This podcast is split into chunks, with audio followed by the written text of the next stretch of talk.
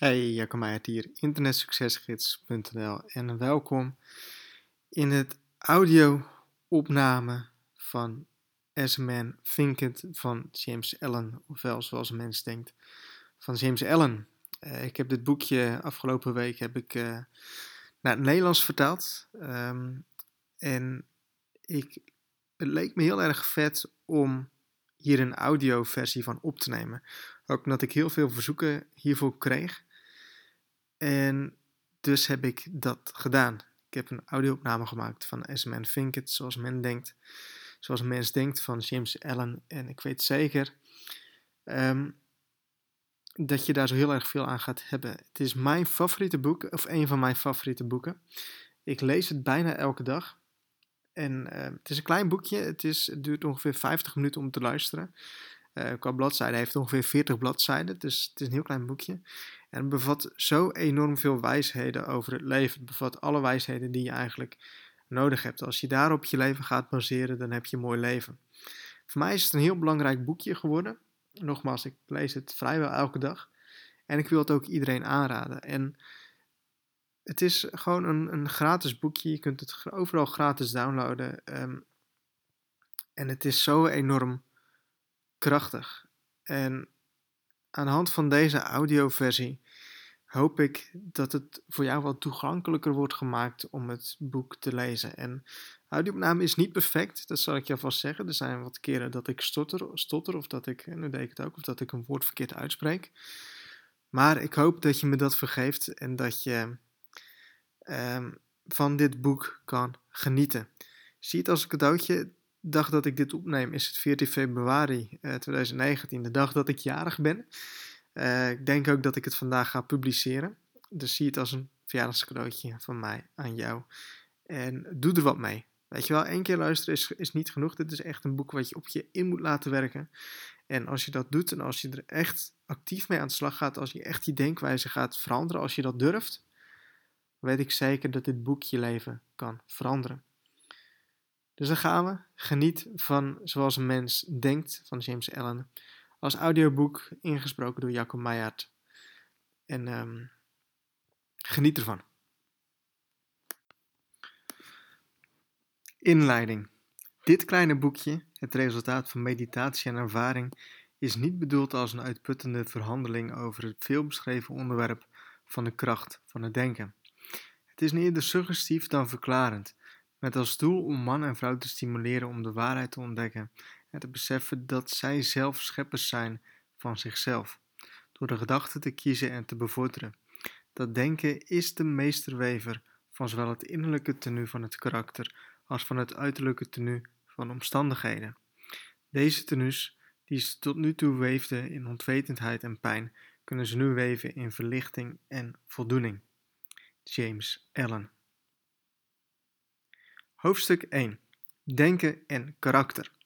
Het aforisme zoals je denkt, zo ben je in je hart, behelst niet alleen het wezen van het menselijk bestaan, maar is zo veelomvattend dat het zich uitsterkt, uitstrekt tot elke toestand en omstandigheid van ons leven. Wij zijn letterlijk wat we denken, waarbij ons karakter de totale som is van onze gedachten. Net als planten voortkomen uit en niet zonder zouden kunnen een zaadje, zo komt iedere menselijke handeling voort uit de verborgen zaad van het denken en dat het niet zonder kunnen gebeuren. Dit geldt ook voor de handelingen die we spontaan en onopzettelijk noemen. Deze voeren we ook wel overwogen uit. Handelen is de bloesem van gedachten en blijdschap en lijden zijn er de vruchten van. Een mens plukt de zoete en zure vruchten van zijn eigen teelt. Gedachten in ons denken heeft ons gemaakt wat we zijn bij gedachten was gesmeed en gebouwd. Als een mens slecht denkt, komt pijn naar hem toe. Maar als iemand integer en puur denkt, volgt blijdschap als zijn eigen schaduw. Mensen zijn per definitie een product van groei en niet van list. En oorzaak en gevolg zijn zo absoluut en onwankelbaar in het verborgen rijk van gedachten als in de wereld van het zichtbare en de materialistische dingen. Een nobel en goddelijk karakter is niet een ding van gunst of kans, maar is een natuurlijk resultaat van constante inspanning en nobel denken. Een verachtelijk en beestachtig karakter is het resultaat van continu slecht en verachtelijk denken. Een mens wordt gemaakt of gebroken door zichzelf. In de wapenkamer van gedachten smeet hij de wapens met welke hij zich vernietigt. Ook vormen en maken we de gereedschappen met welke we onze hemelse onderkomens van vreugde, kracht en vrede bouwen. Met de juiste keuzes en toepassingen stijgt een mens op naar goddelijke perfectie. Door het misbruiken en verkeerd toepassen van gedachten daalt hij af naar beneden het pijl van het beest. Tussen deze twee extremen zijn alle karaktergradaties en de mens is zijn maker en zijn meester.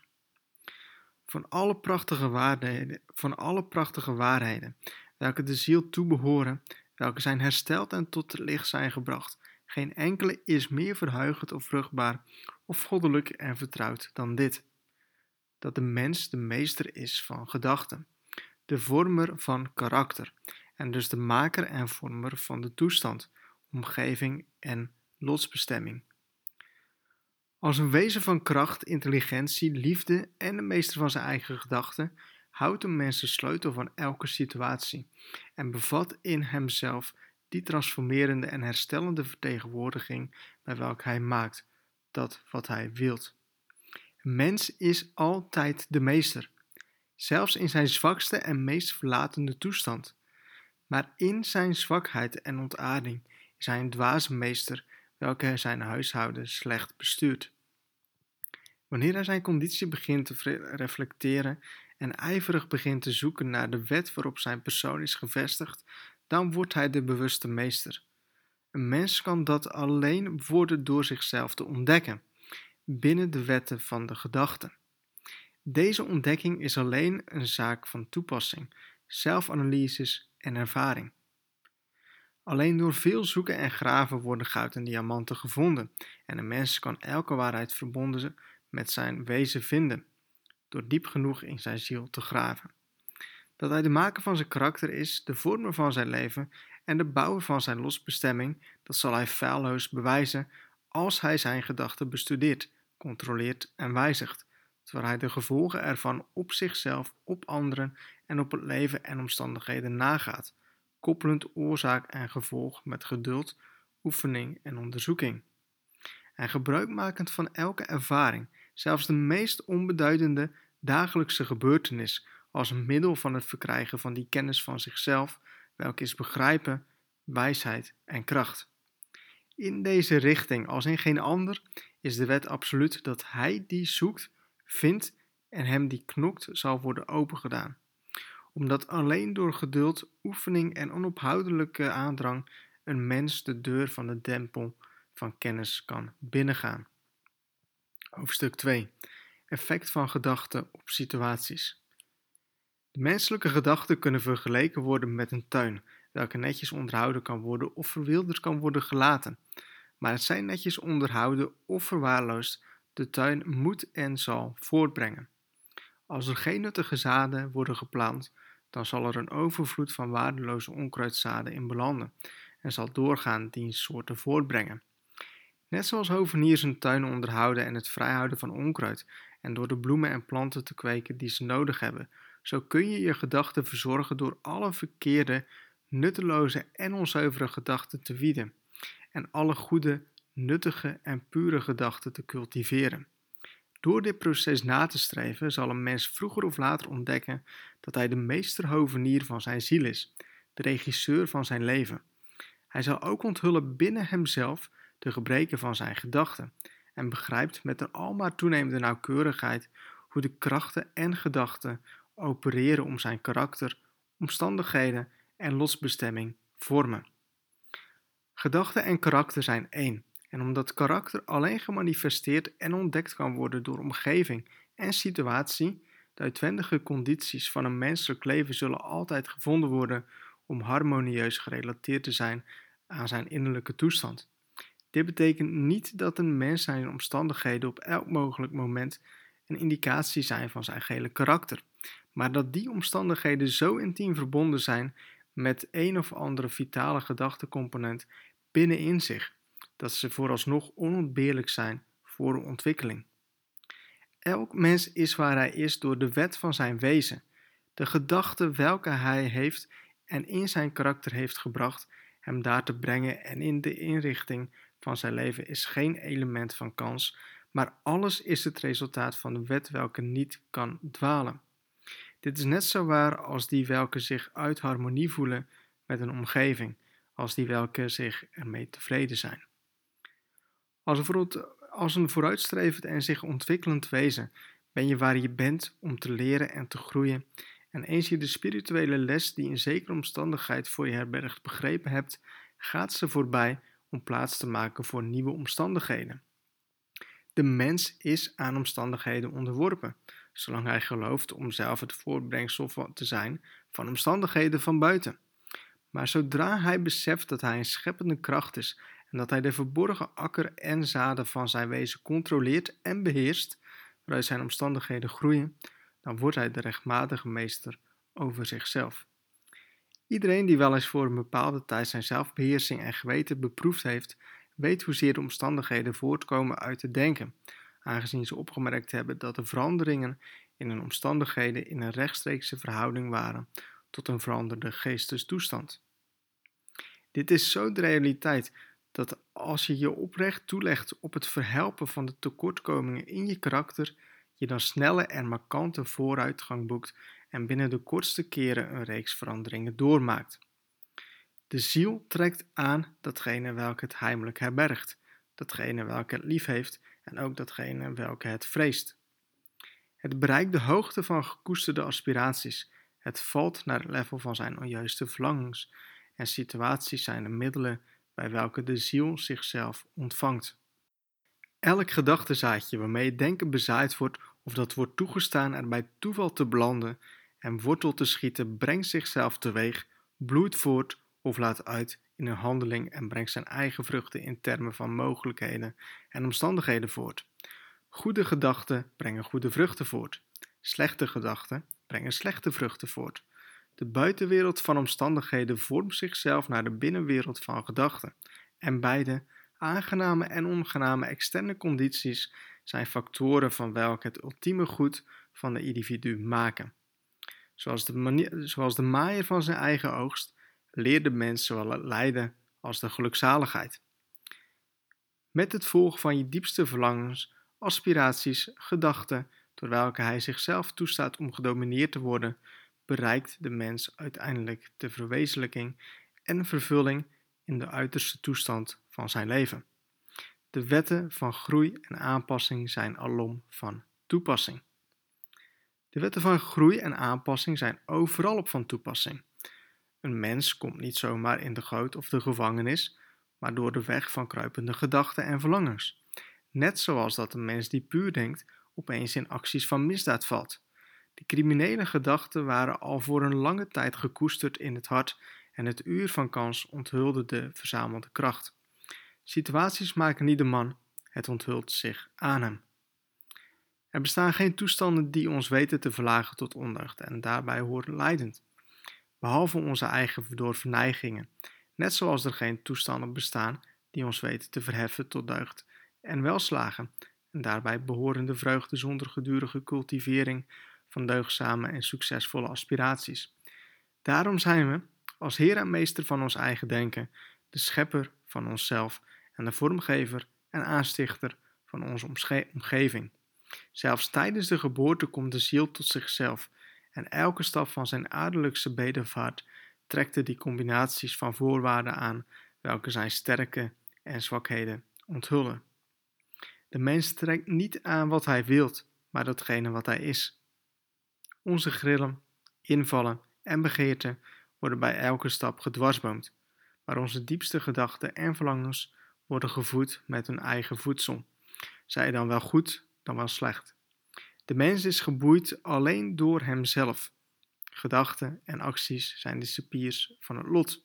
Ze sluiten op, tegelijkertijd zijn ze ook de engelen van vrijheid. Ze bevrijden. Een mens krijgt niet waar hij voor wenst en bidt, maar wat hij terecht verdient.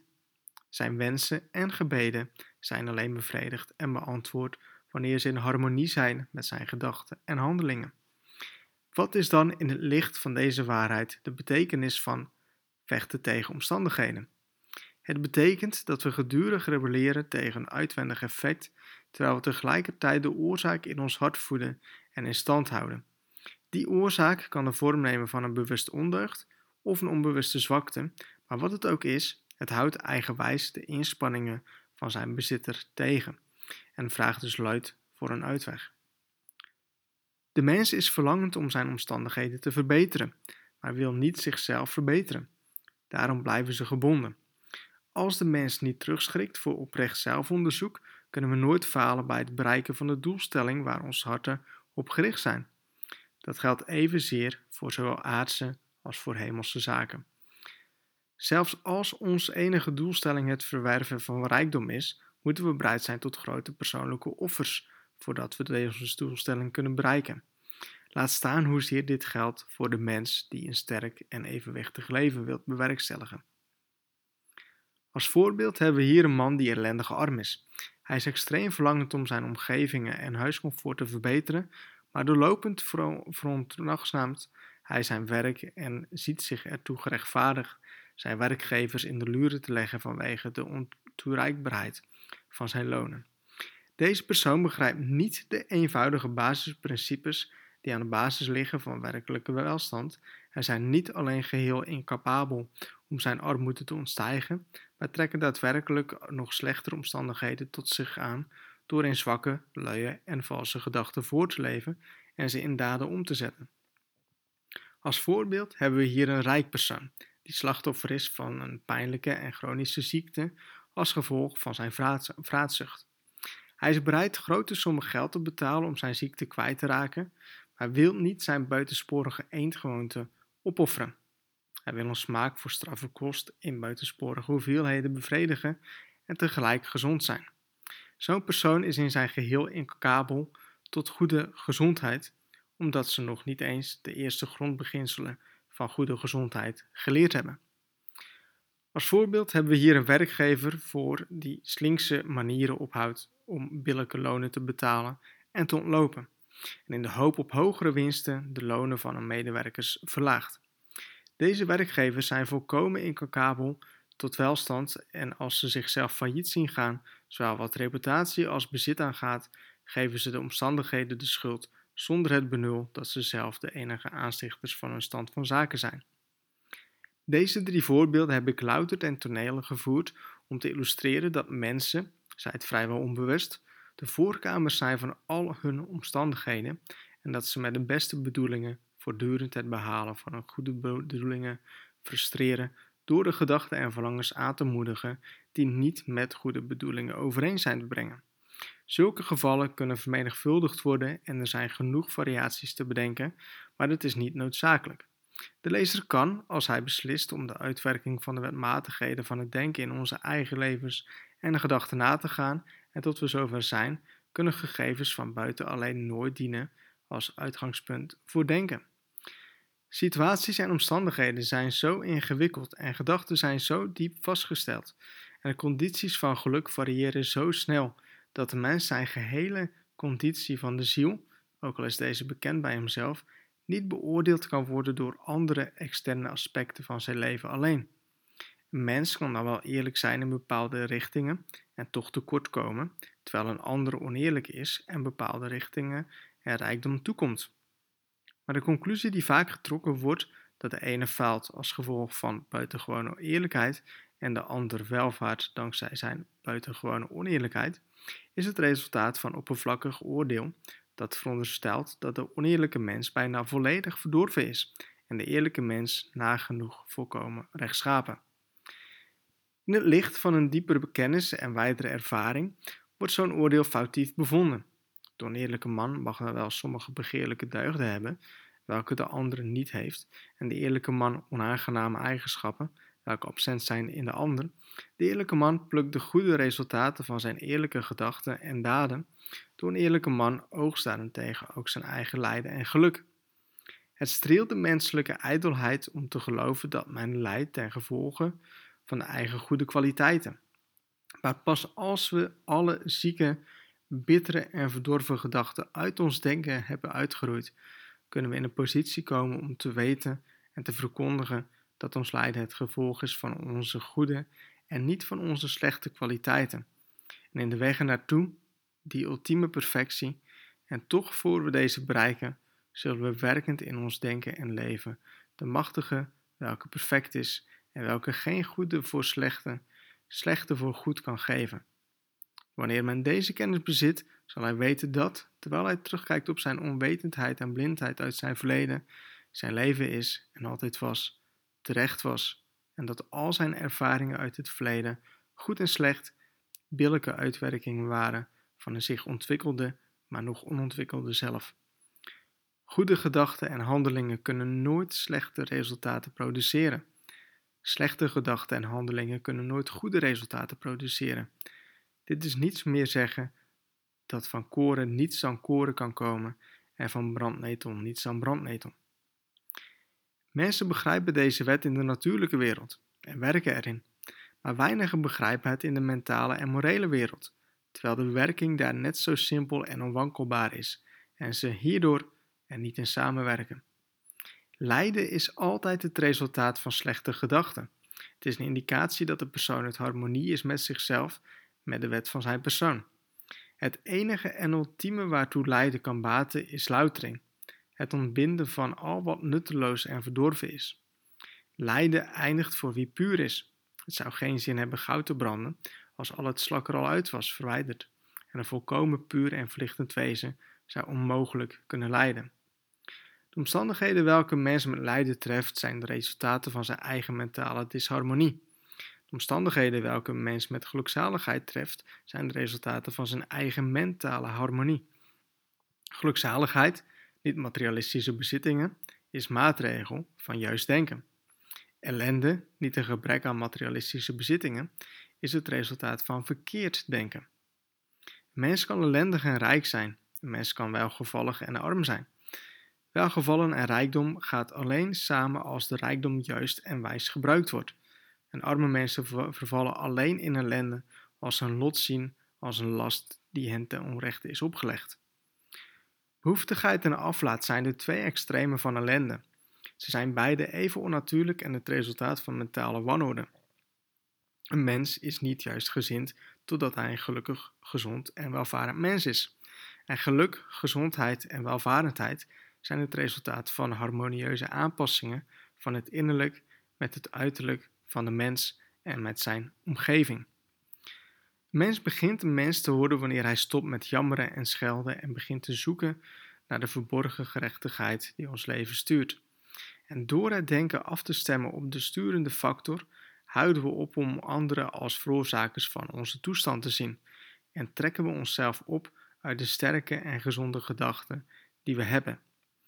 Houden op om uit te varen tegen omstandigheden en beginnen deze te gebruiken als bijdrage tot snellere vooruitgang en als middelen om de verborgen krachten en mogelijkheden binnen onszelf te ontdekken. Het matigheid en niet verwarring is het dominante principe van het universum. Gerechtigheid, niet ongerechtigheid, is de ziel en substantie van het leven. Gerechtigheid, niet corruptie, is de vorming en bewegende kracht van de spirituele regering van de wereld. Dit betekent dat de mens alleen letterlijk zichzelf maar recht hoeft te zetten om erachter te komen dat het universum rechtvaardig is. En tijdens het proces van zichzelf rechtzetten zal de mens erachter komen dat als hij zijn gedachten naar dingen en andere mensen zet, dingen en andere mensen richting hem zullen komen. Het bewijs in deze waarheid is in iedere persoon en laat hierdoor eenvoudig onderzoek toe middels systematische introspectie en zelfanalyse. Laat een mens radicaal zijn gedachten veranderen en hij zal versteld staan van de snelle kentering van zijn teweeg brengt en de materialistische condities van zijn leven. De mens denkt dat gedachten geheim kunnen worden gehouden, maar dat kan niet. Binnen de kortste keren kristalliseren ze tot gewoonten en gewoonten groeien uit tot omstandigheden. Verdorven gedachten kristalliseren tot gewoontes van dronkenschap en boosheid, welke uitgroeien tot armoede en lijden. Destructieve gedachten van elk soort kristalliseren zich tot verwarrende en energievretende gewoonten, welke weer uitgroeien tot storende en kwalijke omstandigheden. Gedachten van angst, twijfel en besluiteloosheid kristalliseren zich naar zwakke, onmenselijke en besluiteloze gewoontes, welke zich kristalliseren naar gewoontes van falen, nooddruft en slaafsafhankelijkheid. Luie gedachten kristalliseren zich naar zwakheid, gewoontes van onreinheid en oneerlijkheid, welke zich kristalliseren in omstandigheden van vulheid en bedelarij. Hatelijke en afkeurende gedachten kristalliseren zich naar gewoontes van beschuldiging en geweld, welke zich kristalliseren in omstandigheden van letsel en vervolging. Egoïstische gedachten van alle soorten kristalliseren zich naar gewoontes van egoïsme, welke zich kristalliseren in treurige omstandigheden. Aan de andere kant zullen prachtige gedachten van alle soorten zich kristalliseren naar gewoontes van genade en vriendelijkheid, welke zich kristalliseren naar joviale en zonnige omstandigheden. Pure gedachten kristalliseren zich naar gewoontes van matigheid en zelfcontrole, welke zich kristalliseren naar omstandigheden van rust en vrede. Gedachten van moed, zelfvertrouwen en besluiten kristalliseren zich naar menselijke gewoontes, welke zich kristalliseren naar gewoontes van succes, overvloed en vrijheid. Energieke gedachten kristalliseren zich naar gewoontes van schoonheid en nijverheid, welke zich kristalliseren naar omstandigheden van aangenaamheid. Tedere en vergevende gedachten kristalliseren zich naar gewoontes van tederheid, welke zich kristalliseren naar beschermende en conserverende omstandigheden. Liefhebbende en onzelfzuchtige gedachten, welke zich kristalliseren in omstandigheden van zekere en duurzame welvaart en echte rijkdom.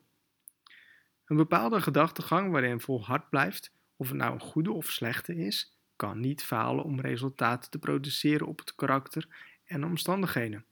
Een man kan niet rechtstreeks zijn omstandigheden kiezen, maar hij kan wel zijn gedachten kiezen en zo dus indirect, maar wel ontegenzeggelijk, zijn omstandigheden vormgeven. Natuur helpt elke man om de gedachten te beantwoorden die hij het meest aanmoedigt, en kansen worden gepresenteerd welke het snelst de goede en kwade gedachten aan de oppervlakte brengen. Laat een man zijn verdorven gedachten staken, en de hele wereld zal zijn aanzien naar hem verzachten en klaarstaan om hem te helpen. Laat hem zijn zwakke en ziekele gedachten wegdoen, en de kansen zullen overal vandaan komen om zijn sterke vastberadenheid te ondersteunen. Laat hem goede gedachten aanmoedigen en geen wreed lot zal hem binden aan ellende en vernedering. De wereld is je kaleidoscoop en de afwisselende kleurcombinaties die het je op je ieder geslaagd moment toont, zijn de volmaakt afgeschermde beelden van je eigen immer bewegende gedachten.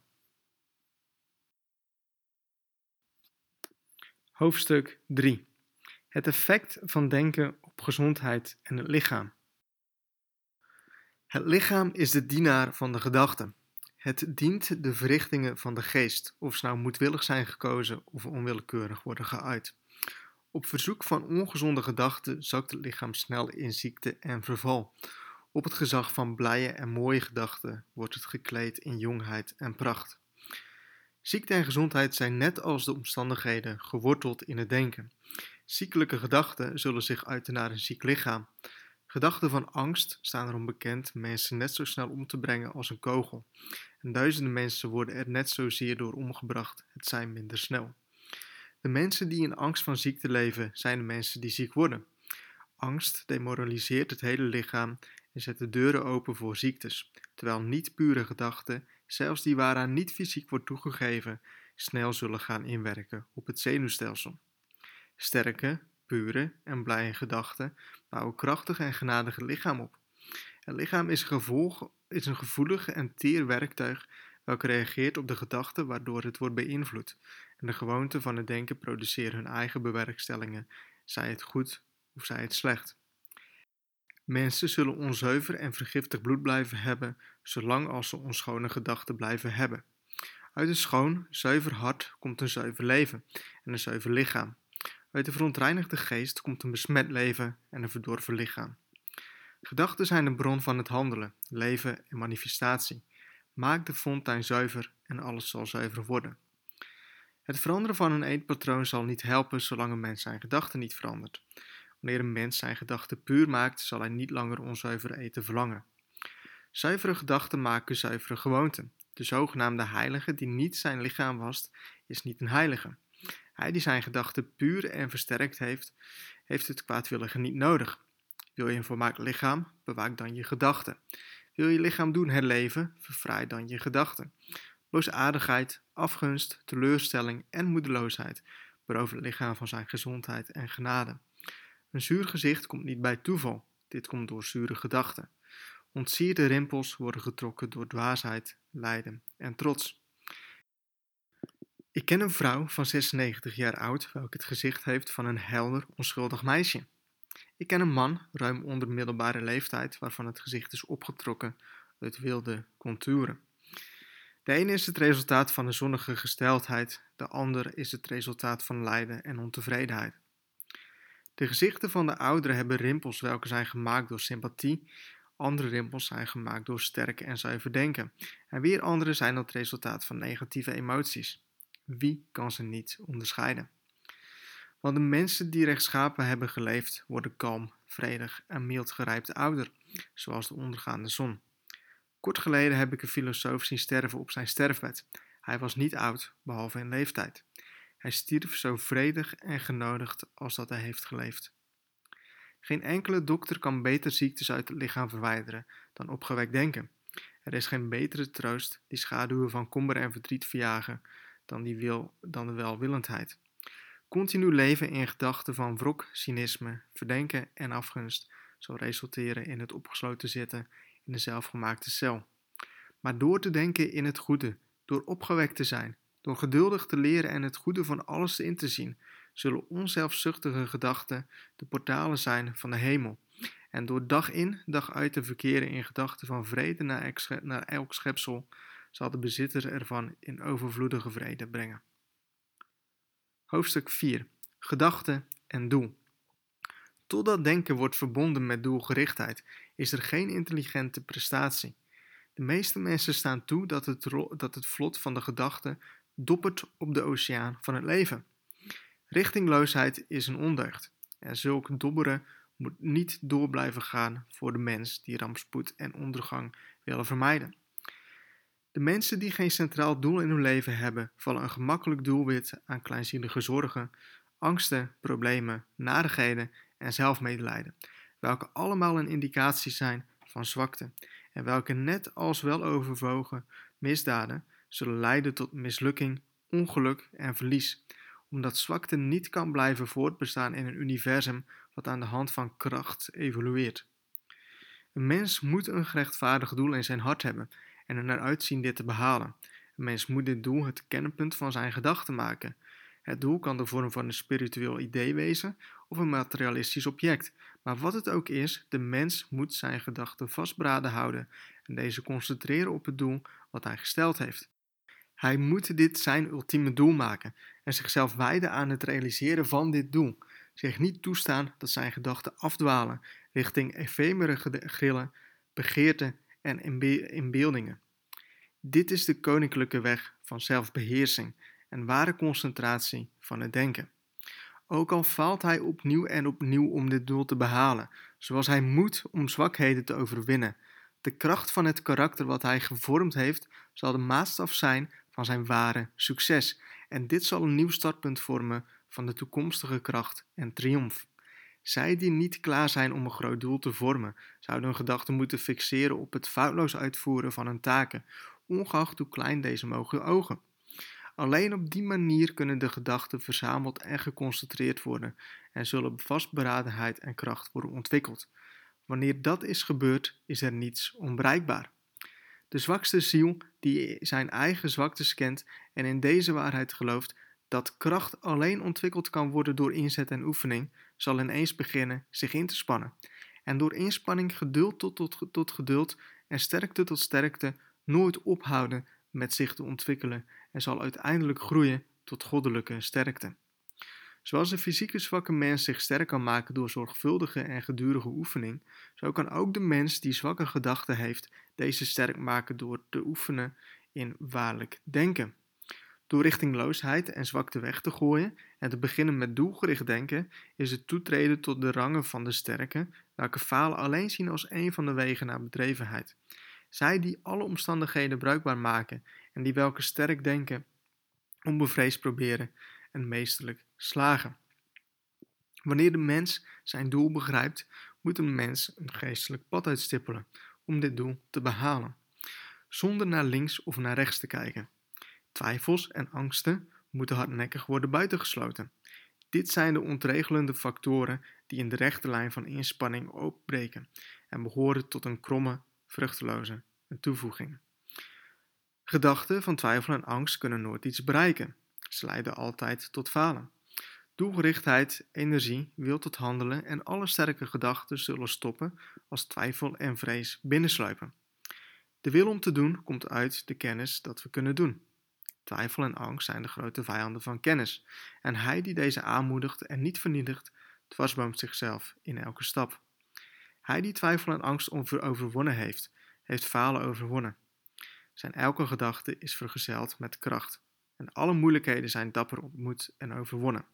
Zijn doelen zijn op het juiste moment geplant en ze bloeien en brengen vruchten voort die niet voortijdig op de grond vallen. Gedachten welke onbevreesd zijn, verbonden met doelgerichtheid, worden scheppende krachten. Hij die dit begrijpt is klaar om iets groter en sterker te worden dan louter bosjes wankele gedachten en schommelende gewaarwordingen. Hij die dit doet, zijn gedachten onbevreesd verbinden met zijn doelen, wordt de bewuste en intelligente bestuurder van zijn eigen geestelijke vermogen. Hoofdstuk 5. De rol van denken in prestatie. Alles wat een mens bereikt en alles wat een mens niet lukt om te bereiken, is het directe resultaat van zijn eigen gedachten. In een juist en rechtvaardig geordend universum, waar het verlies van evenwicht algehele verwoesting zou betekenen, moet individualistische verantwoordelijkheid absoluut zijn. Mens zijn zwakte en sterkte, puur en verdorven, zijn die van zichzelf, niet die van een ander. Ze kunnen dan ook alleen aangepast worden door zichzelf, nooit door een ander. Zijn gemoedstrand is ook die van zichzelf en niet die van een ander. Zijn lijden en zijn geluk komen van binnenuit. Zoals hij denkt, zo is hij. Zoals hij blijft denken, zo blijft hij. Een sterk persoon kan niet een zwakke persoon worden als de zwakkere er niet toe bereid is om geholpen te worden. En zelfs als de zwakkere bereid is om geholpen te worden, dan dient de zwakkere eerst zelf sterk te zijn. En hij moet door eigen inspanning de kracht ontwikkelen welke hij in anderen bewondert. Niemand behalve hijzelf kan zijn omstandigheden aanpassen. Het is normaal geworden om te zeggen en te denken: veel mensen zijn slaven omdat men een onderdrukker, is. Laten we de onderdrukker haten. Maar er is een stijgend aantal wat dit omdraait en zegt: een mens is een onderdrukker, want velen zijn slaven. Laat ons de slaven verachten. De waarheid is dat de onderdrukkers net zozeer als de onderdrukte, zonder het te weten, samenwerken en zonder het te weten niet elkaar dwars lijken te zitten, maar zichzelf in werkelijkheid dwars zitten. Een volmaakt begrip doorziet de wetmatigheid in de zwakte van de onderdrukte en de misbruikte kracht van de indrukte. De perfecte liefde, bij het overzien van het lijden dat beide standpunten met zich meebrengt, veroordeelt geen van hen. Een volmaakt mededogen omhelst zowel onderdrukker als onderdrukte. De mens die zwakte overwonnen heeft en alle egoïstische gedachten weggedrukt heeft, behoort niet tot de onderdrukker en de onderdrukten. Hij is vrij. Mens kan alleen zich verheffen, overwinnen en presteren door zijn gedachten te verheffen. Een mens kan alleen zwak, karakterloos en ellendig blijven door te weigeren om gedachten te verheffen. Voordat een mens iets kan bereiken, zelfs in materialistische dingen, moet hij zijn gedachten verheffen boven slaafse zinnelijke zuchten. Een mens hoeft niet alle zinnelijkheid en zelfzucht op te geven om te slagen, maar van tenminste een gedeelte afstand te nemen. Wanneer een mens zijn eerste gedachte een slaafse driften is, dan kan een mens niet helder denken of methodisch plannen. Hij kan niet zijn verborgen hulpmiddelen vinden en ontwikkelen en zou dus in alles falen. Als hij niet begint om doeltreffend zijn gedachten te beheersen, is hij niet in een positie om zijn zaken in handen te nemen en serieuze verantwoordelijkheden op zich te nemen. Hij is niet bekwaam om onafhankelijk te handelen en op eigen benen te staan, maar hij is gelimiteerd door de gedachten die hij kiest te denken. Er kan geen vooruitgang noch prestatie zijn zonder opoffering, en een mens zijn wereldsucces zal rechtstreeks in verhouding staan met de mate waarin hij warrige slaafse gedachten overwint en gaat vieren op de ontwikkeling van plannen en de versterking van zijn vastberadenheid en zelfstandigheid. Hoe hoger hij zijn gedachten verheft, des te groter zijn succes zal zijn en des te gelukzaliger en duurzamer zijn verdiensten zullen zijn. Het universum is niet gunstig voor de gierigen en de oneerlijke, de verdorven, ook al lijkt dit soms wel zo. Het universum helpt de eerlijke, de grootmoedige, de deugdzame. Alle grote leraren door de eeuwen heen hebben dit verklaard in verschillende manieren. En om dit te bewijzen en te beseffen, hoeven we slechts te volharden in het deugdzamer maken van onszelf en het verheffen van onze gedachten. Intellectuele prestaties zijn een resultaat van gedachten die zijn toegewijd naar de zoektocht naar kennis of naar het mooie en ware in de natuurlijkheid. Zulke prestaties kunnen soms verbonden zijn met ijdelheid en ambitie, maar ze zijn niet de uitkomst van die karaktereigenschappen. Ze zijn het natuurlijke effect van lange en zware inspanning en pure en onzelfzuchtige gedachten. Spirituele prestaties zijn de vervulling van heilige aspiraties. Hij die zijn leven voortdurend voedt met edele en verheven gedachten, hij die stilstaat bij alles wat puur en onzelfzuchtig is, zal, zo zeker als de zon haar top bereikt en de maan vol is, wijs en edel van karakter worden en opklimmen tot de rangen van gezag en gelukzaligheid. Prestaties van elk soort zijn de kroon van inspanning, het diadeem van denken. Door doeltreffend denken, volharding, zelfbeheersing en rechtschapenheid verheffen we ons. Middels luiheid, gebrek aan zelfbeheersing, corruptie en diffuse gedachten verlaagt de mens zich. Een mens kan grote successen in de wereld hebben, zelfs verheven hoge, hoogte in de spirituele wereld, en opnieuw langzaam neerdalen tot zwakheid en vreedheid, door arrogantie en corrupte gedachten toe te laten. Overwinning bereikt door gedegen denken kunnen alleen onderhouden worden door oplettendheid. Velen zwichten als succes verzekerd is en vallen binnen korte tijd terug tot mislukking. Alle verdiensten, of het nu in de zakelijke, verstandelijke of spirituele wereld is, zijn het resultaat van nauwgezet, gericht denken. Ze worden beheerst door dezelfde wet en vergen dezelfde methode. Het enige verschil ligt in het nagestreven doel. Hij die weinig wil bereiken, hoeft slechts kleine offers te brengen. Hij die veel wil bereiken, moet grote offers brengen. Hij die het uiterste wil bereiken, moet vergaande offers brengen. Hoofdstuk 6. Visioenen en idealen. De dromers zijn de redders van de wereld. Zoals de zichtbare wereld wordt gedragen door de onzichtbare, zo wordt de mens gedurende al zijn beproevingen, dwalingen, zonden, lijden, gevoed door de mooie visioenen van zijn eenzame dromers. De mensheid kan zijn dromers niet vergeten. Het kan zijn idealen niet wegvagen en laten sterven. Het leeft in hem. Het kent hen als de waarheden welke ze op een dag zal zien en kennen. Componist, beeldhouder, schilder, dichter, profeet, wijsgeer, zij zijn de scheppers van het hiernamaals, de architecten van de hemel. De wereld is mooi omdat zij hebben geleefd. Zonder hem zou de bloederende mensheid verdwijnen. Hij die een droombeeld koestert en verheven idealen in zijn hart, zal op een dag het verwezenlijken. Columbus koesterde de visie van een andere wereld en hij ontdekte het. Copernicus koesterde de visie van een vermenigvuldigheid van de werelden en een breder universum en hij onthulde het. Boeddha aanschouwde de visie van de spirituele wereld en onbevlekte schoonheid en perfecte vrede en hij betrad het. Koester je visies, koester je idealen, koester de muziek welke je hart aangrijpt, de schoonheid die zich vormt in je hart, de schoonheid die vormt in je gedachten, de lieflijkheid die je fijnste gedachten drapeert. Hieruit zullen alle verrukkelijke omstandigheden groeien, alle hemelse omgevingen. Daaruit zal je, als je ze trouw blijft, je hele wereld worden opgebouwd. Begeren is verkrijgen, aspireren is bereiken. Zal de mens zijn laagste begeerte, de hoogste graad van voldoening ontvangen, zal de mens zijn puurste aspiraties verhongeren bij gebrek aan voeding. Zo is niet de wetmatigheid. Zulke omstandigheden kunnen nooit blijven. Vraag en je zult ontvangen. Droom, verheven dromen. En zoals je droomt, zo zul je worden. Je visie is de belofte van wat je op een dag zult zijn. Je ideaal is de profetie van wat je uiteindelijk zal openbaren. De grootste verdienste was eerst en voor een tijdje een droom. De eik slaapt in het eikeltje, de vogel wacht in het ei, en in het opperste droombeeld van de ziel staat een ontwakende engel op. Dromen zijn de zaailingen van werkelijkheden. Omstandigheden kunnen onaangenaam zijn, maar deze zullen niet zo blijven als je een ideaal waarneemt en ernaar streeft om deze te bereiken. Je kan niet van binnen reizen en van buiten stilstaan blijven staan. Hier is een jeugd gebukt onder armoede en last. Hij werkt van zorgens vroeg tot s avonds laat en is opgesloten in een ongezonde werkplaats. En hij komt tekort in scholingen en ontwikkeling. Maar hij droomt van betere dingen. Hij denkt aan intelligentie, aan ontwikkeling, aan elegantie en schoonheid. Hij stelt zich een mentaal beeld voor van een ideale situatie van het leven. Het droombeeld van grotere vrijheid en een ruimer gezichtsveld neemt bezit van hem.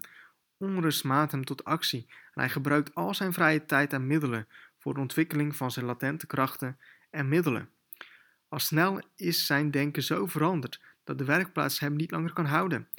Deze is zo uit overeenstemming geraakt met zijn mentaliteit dat het verdwijnt uit een leven, als een afgeworpen gewaad.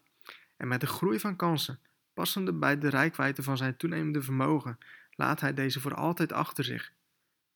Jaren later vinden we hem als een meester van zekere krachten van gedachten, welke hij hanteert met wereldwijde invloed en bijna ongeëvenaarde kracht.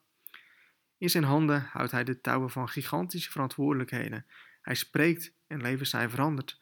Mannen en vrouwen hangen aan zijn lippen en kneden hun karakters. Hij wordt het vaste en verlichte middelpunt waardoor eindeloos vele losbestemmingen veranderen. Hij heeft zijn visie van zijn jeugd verwezenlijkt. Hij is één geworden met zijn idealen.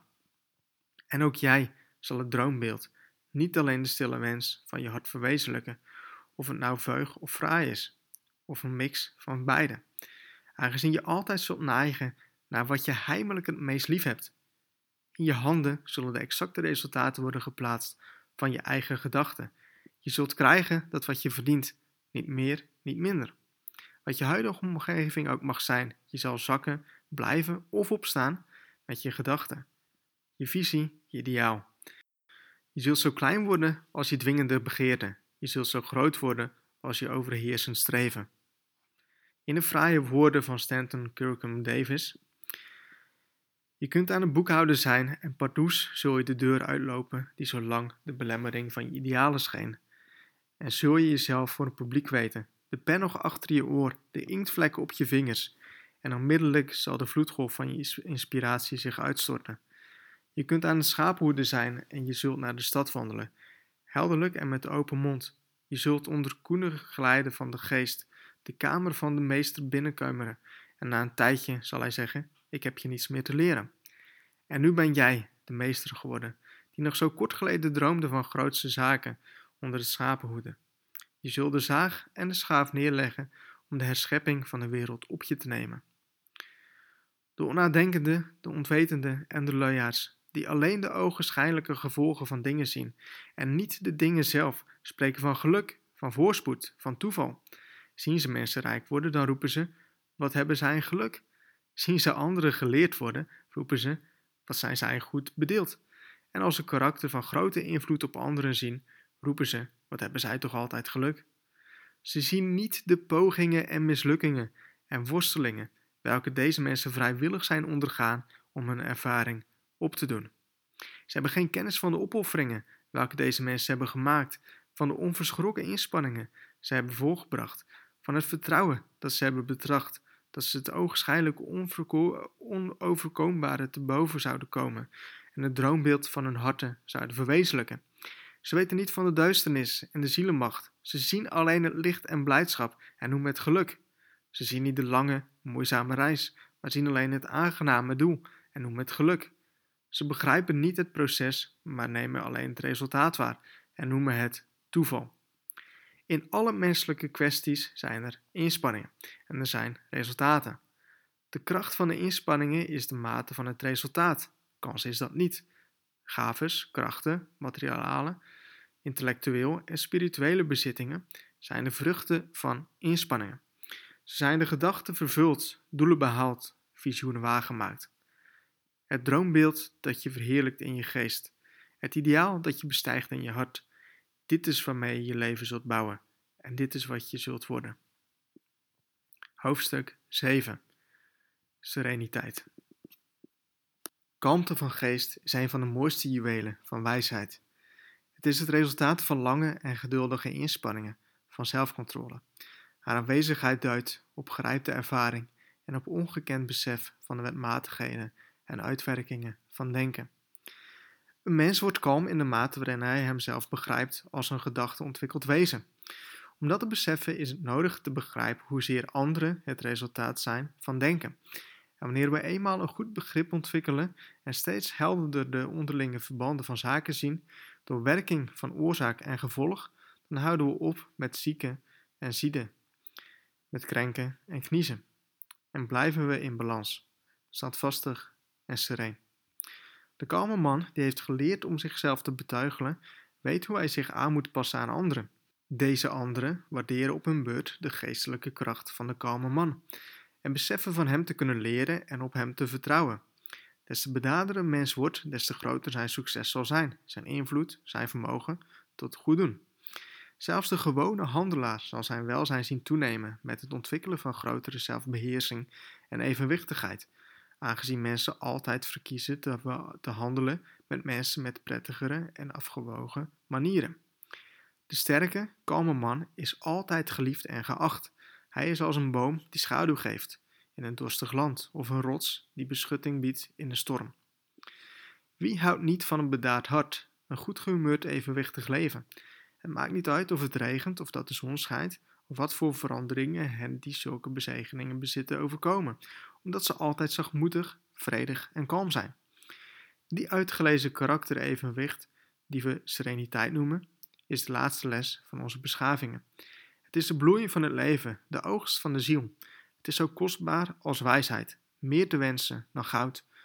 Hoe onbelangrijk ook te streven naar geld in vergelijking met een sereen leven. Leven dat huist in de oceaan van de waarheid, onder de golven, voorbij het bereik van de stormen, in de eeuwige kalmte.